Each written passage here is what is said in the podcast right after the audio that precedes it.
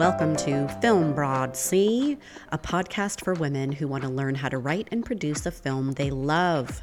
If you're a newbie writer or filmmaker, or an actress who's tired of auditions for one-dimensional roles, if you're overseeing yet another badly written script from a mediocre white man and you want to do something about it, you're in the right place. Get inspired by the pioneering women of the golden age of Hollywood through to today's changemakers and disruptors with practical how-tos to finally write and produce your damn script already. I'm your host, Emily Grace. Welcome to the show. It's episode two, S one E two, baby. Welcome back. In episode one, I talked about why I'm so passionate that every actress create your own short film. They'll get you a tangible result in less time, for less money. You'll get your work out there faster, where it can actually make an impact, and short projects lead to big opportunities. The theme of this episode is your why. Why do you want to create your own project? What's driving you? What do you want to say or explore or be known for? When you write and produce your own project, it's not just about your creative expression or the people who might hire you for other work. It's about your audience, the people who feel seen and heard through your story, the people who see themselves represented on screen or feel inspired, fired up, moved, or start to see things in a new way. That is the power of film. So why do you want to make this project? I'm going to share my why a little bit later, but first, let's talk about the second half of the inspiration for my company, Pickford West Society. We're talking about Mae West. Born in Brooklyn in eighteen ninety-three, Mae West was a force in the entertainment industry. Like Mary Pickford from episode one, her legacy is still around today. But Mae West was like the polar opposite of Mary Pickford, where Mary was famous for playing young girls to the point that audiences rejected her in talkies playing adult women. Mae West boldly embodied female sexuality without any shame. It was her mission to disrupt the status quo, particularly the sexism and the prudishness attached to what it meant to be a woman in that era. She was fiercely independent, outspoken, bold, body, and risque, not to mention her enormous talent as a writer and performer. She got her start in vaudeville when she was seven years old, so the story goes she had a song to sing on stage, and she had the stage manager promise that he would light her with a spotlight when that song came up in the show. When the song came up, there was no spotlight, so Mae West stood there stomping her feet, yelling, "Where's my spotlight?" until the stage manager took the spotlight off of another performer to put it onto Mae West, and then she went on with the show. It's interesting that she and Mary Pickford were pretty much treading the boards at the same time, where Mary Pickford was in theater, Mae West was in vaudeville, but they probably never crossed paths on the theater circuit, and they definitely did not have very much in common. Mae West struggled to break out of vaudeville, so she did exactly what I talk about on this podcast. She took control of her own success by writing her own project. It was a play that she starred in and titled Sex. This was in nineteen twenty-six or nineteen twenty-seven. Was very taboo at the time when it debuted on Broadway. Now, it was a revised version of a play that she had purchased about a hooker with a heart of gold story, but in her version, the hooker was the hero who didn't need to find redemption, which was a very popular story trope at the time, right? The bad woman had to be redeemed in the end. Mae West said, no, I don't, I don't think she needs to be redeemed. Now, the guy she bought the rights from ended up suing her because he so disapproved of her version of the play, but the suit was thrown out because she bought the rights fair and square. That's why legal protections are so important when it comes to making your own film. I have an entire module about it inside the Make Shit Happen Club.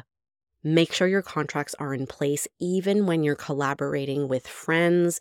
It's so easy to get into a creative project when everything feels good, but you've got to lay out your agreements ahead of time so that you're never at risk of having your project taken away from you because you don't have the right legal protections in place.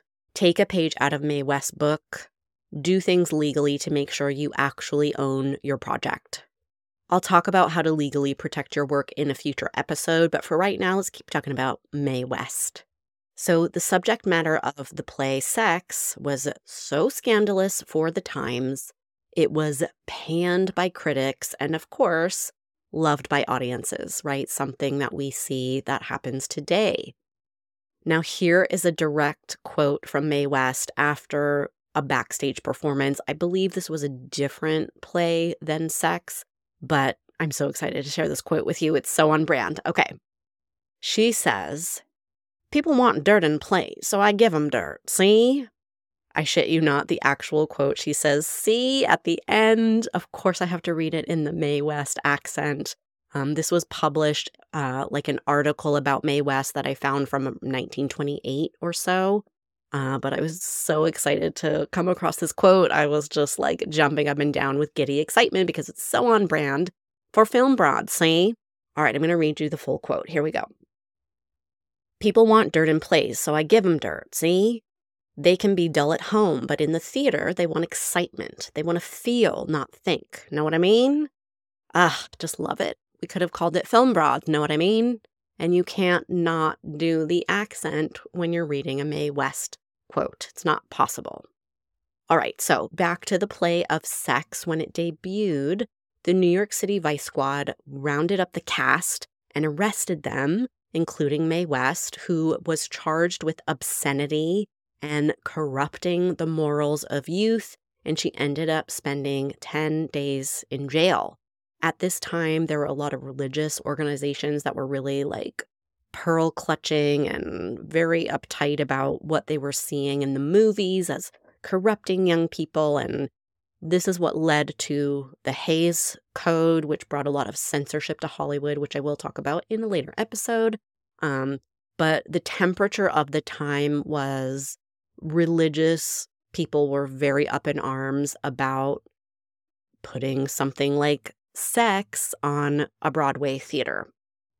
So she spent ten days in jail, and of course, this did not tank her career. It's actually the thing that launched her career. The scandal was such great publicity that Mae West was able to leverage that to really launch her career to a much higher level. It's kind of like the same effect of a mid-aught sex tape. The only difference is Mae West actually had talent. She was also an activist for gay rights, and her next two plays, The Drag and Pleasure Man, explored queer characters in an era when gay actors were forbidden from even having a speaking role in a Broadway play. She was incredibly progressive. She was extremely ahead of her time. And once again, she was arrested for that material, but this time she didn't serve any jail time. Her next play, Diamond Lil, is really what solidified the prototype that she would play for the rest of her life. Once again, it's something that she wrote for herself to star in, and it really capitalized on the body, frank, diamond-draped queen of the Bowery, and this would be the type of role she would go on to play for the rest of her life. Now, by this point, Mae West did have her own collection of diamonds, and she ended up selling them off in order to finance the run of the play Diamond Lil. It was a huge gamble. She didn't know if it would be a success or not, but the gamble paid off because it went on to become a smashing success. Now, Mae West was born in Brooklyn, right? She was the toast of Broadway. She was a New Yorker to her core. So she was pretty unimpressed with Hollywood, but she did agree to make her film debut at Paramount Pictures. Now, she was thirty-nine years old. Her first film role was thirty-nine years old. This was revolutionary for the time. It still would be like something of note in today's world. Not that much has changed in terms of women who are allowed to age, especially on screen. And if we remember back to Mary Pickford, she was having to pack it in by the time she hit her mid to late thirties because people were so attached to her playing little girls, and she was visibly aging on screen, they rejected her playing actual adults. It's interesting how, just as Mary Pickford's career, her on-screen career, was really coming to a halt and cooling down, around the same time Mae West's on-screen career was just revving up. She was a trailblazer. She prided herself on her curves. She said curves were more appealing than angles, and she was a rare actress who didn't try to be as skinny as possible, right? This mentality is still so prevalent today, with uh, so many women just feeling the pressure to live up to these impossible standards, the prevalence of disordered eating, especially among actresses or women who appear on camera. Now, there is a shift. We're in the midst of a shift with women of all sizes and shapes and ages starting to appear more frequently on screen.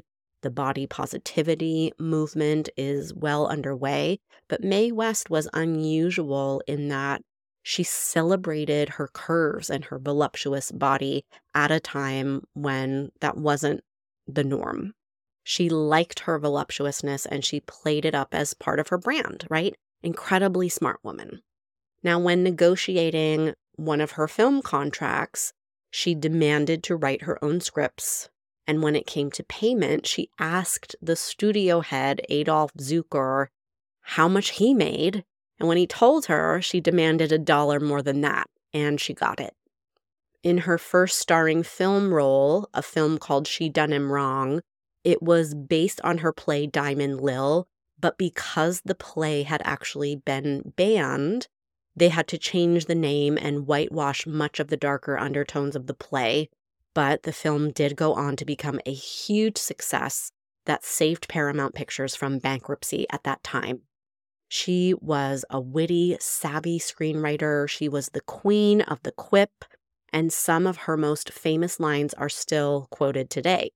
Lines like, "Why don't you come up sometime and see me?" Now, this line is often misquoted as, "Why don't you come up and see me sometime?" But if you watch the actual footage from the film, it's, "Why don't you come up sometime and see me?" Other quips include, "When I'm good, I'm very good, but when I'm bad, I'm better. I used to be Snow White, but I drifted." It's fun. Try it at home. "Have you ever met a man that made you happy?" "Sure, lots of times." "It's better to be looked over than overlooked." And another often misquoted, "Is that a gun in your pocket, or are you just happy to see me?" The actual line is, "Is that a pistol in your pocket, or are you just happy to see me?" Which I think the alliteration of the P is quite a nice touch. She became the highest paid woman in Hollywood and the second highest paid person in the United States. She was a huge movie star in her forties. The public could not get enough of Mae West. She knew how to write for her unique strengths. That is the beauty of learning how to write your own projects. You know what you're good at and what resonates with you better than anyone. Now, we go a lot deeper into this topic of how to write for your unique strengths inside the Make Shit Happen Club so that you can cultivate your writing style, your point of view, and tailor it to yourself as an actor. Mae West leveraged her body, campy, comedic vamp persona into a wildly successful career. She is a true original. No one but Mae West could play her roles. She worked well into her eighties, always on her own terms and true to herself. This show is sponsored by Write Your Short. If you want to write and produce a script that you love, but you don't know how to get started, go to write your short dot com. Don't create in a vacuum or try to figure this out all by yourself. Learn how to write a festival-worthy script you can produce or star in or direct or wear all those hats at once. With write your short dot com, you can get the exact next steps you need to take based on where you're at in the process. No guesswork, self-doubt, or overwhelm. Just a proven process to make the most powerful film possible. That's write your short dot com. And now, back to the show.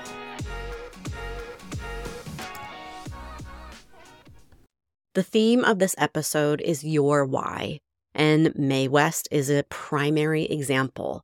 right? She was passionate about pushing back against the status quo. She embodied a positive, sexually expressed woman who didn't have shame.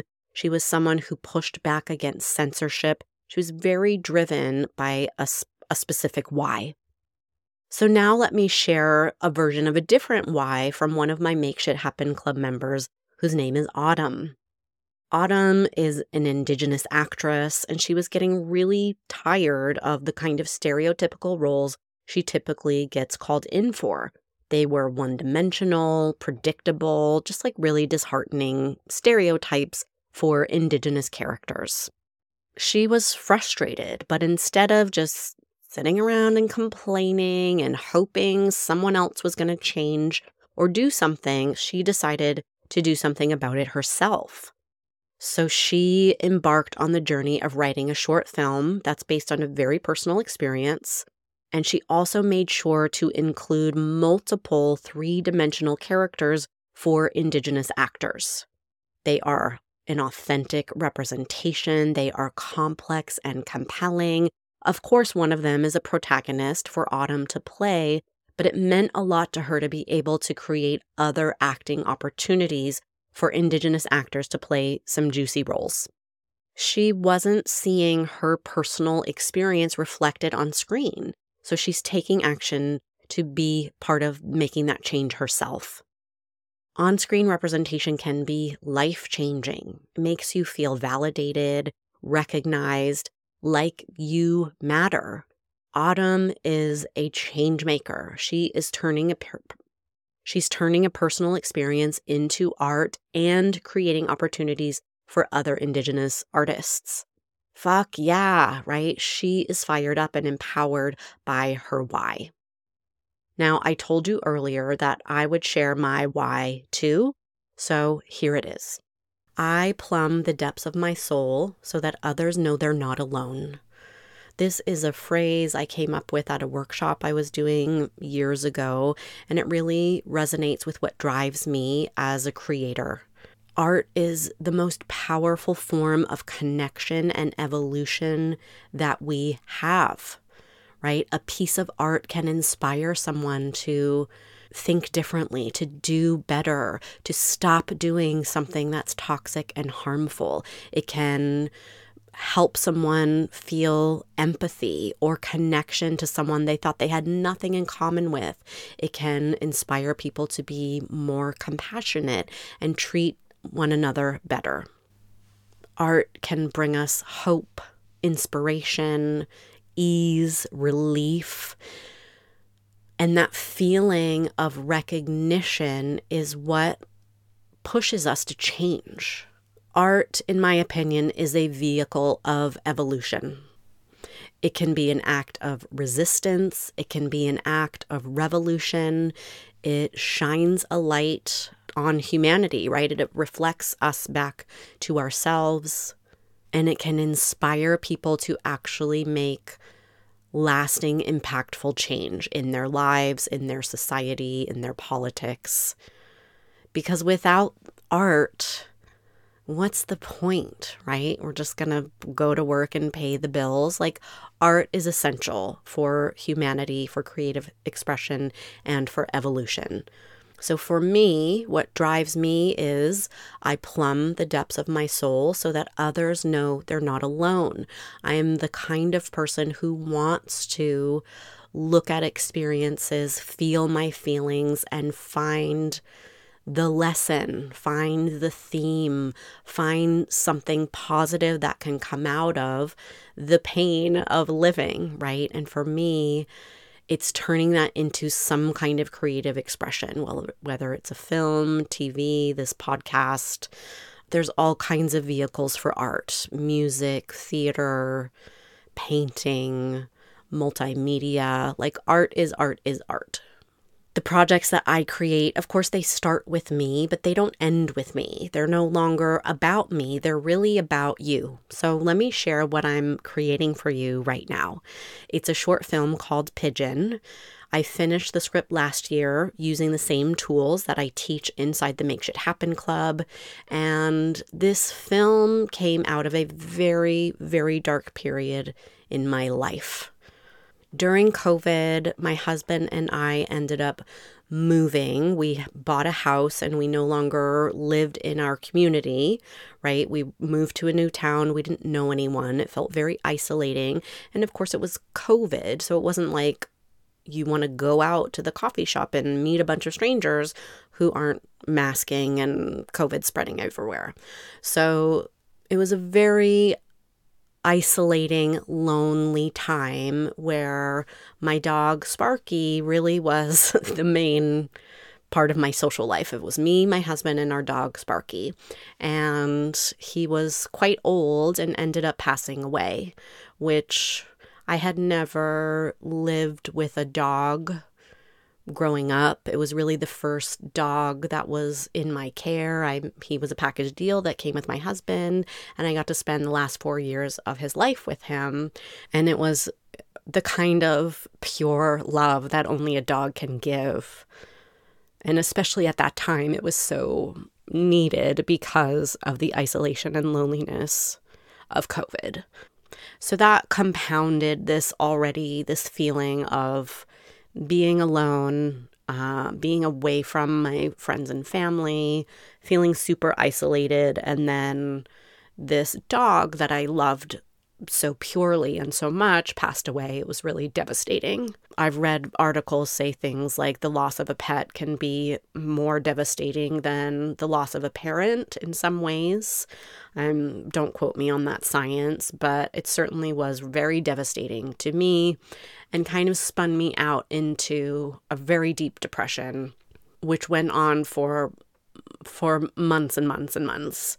And just as I was starting to feel like a light at the end of the tunnel, I was starting to move away from my depression, the like most devastating loss I've ever experienced happened. My aunt took her life by suicide. And it just broke me. She was very dear, very loved. She was like a second mother to me. Um, and, it, you know, if you've experienced this kind of loss, it's just so... I mean, of course, losing someone that you love is so devastating and so painful. And there's just something about someone choosing to take their own life that's just so unbelievably... It's a theft, right? It's a theft of a person. It's just really hard to go through. I was in a very deep hole of grief and pain, and also still very isolated and alone, and it was really fucking hard. But I plumbed the depths of my soul so that others know they're not alone. And one of the things that I noticed as I was going through my own process is we as a society are so ill-equipped to deal with grief, whether it's within ourselves or when someone else is going through a devastating loss, right? There's just not a lot of tools of how to deal with it. And so many people are just uncomfortable with feelings in general that it makes you feel even more isolated and alone. And grief doesn't just show up when it's convenient, right? Sometimes other things are going wrong in your life, and then it's compounded by this very painful experience, right? Showing up suddenly and unexpectedly. Of course, I also found myself just wanting to think about anything else except the deep pain that I was feeling. And that's exactly where my protagonist starts from, right? That's exactly how she feels. Uh, so I took this really dark and painful experience and have now turned it into a script that I'm really excited to share with you. So my protagonist is also reeling from the suicide of her friend, and she's trying to heal, but instead of dealing with it, she becomes obsessed with the pigeon that drinks her pool water every morning. If she can just get rid of the pigeon, then everything will be fine, right? Like, I can recognize obsessive behavior in myself, like when I don't want to look at something because it's too scary or it's too painful. I can get very obsessive, like, oh, if I could just find the perfect pair of leather boots, everything in my life would be fine and I don't have to look at this thing. That's super painful. So if she can just get rid of this pigeon, it's all going to be okay, right? And yes, the pigeon is actually real. There is Uh, a little fucker of a pigeon that lands on the mouth of my jacuzzi. Yes, I have a jacuzzi. It's it's nice. It's nice. Uh, but this pigeon shows up every day. There's like a little water stream that goes over the mouth of the jacuzzi. The pigeon lands there, drinks from it, leaves a poop, and then flies away. When my husband and I moved outside of L A, who knew? The bane of my existence was going to be the pigeon. So I've got B-roll footage of this pigeon. I will be acting opposite this pigeon in my film. Now, normally, if you're writing a short film, I would never recommend that you write in an animal because animals are really expensive to hire. They have agents, they have pay rates, and it can eat up your entire budget. This pigeon will not be paid. So that's a little sneak peek about what I'm working on. I plumb the depths of my soul so others know they are not alone, and I know this film is going to resonate with anyone who has experienced the profound grief of losing someone you love, especially when it's a loss by suicide. And as I move through my crowdfunding campaign and into production, I'm going to be sharing stories from the trenches about what I'm learning, how it can help your project, and I'll keep you up to date on my film as it progresses and when you'll be able to see it. So I've shared a little bit about my why. What is your why? What's driving you to create? What impact do you want to have? What do you want to say? I can't wait to help turn your vision into a reality, to help you write and produce a film that you love, and I will see you next time.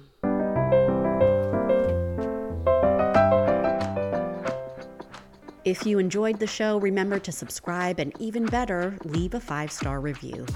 Ready to finally write your damn script already? Go to write your short dot com to get started and connect with me on TikTok at Pickford West Short Film Lab. Your story matters, and who better to tell it than you? Stay tuned for the next episode, and I'll see you there.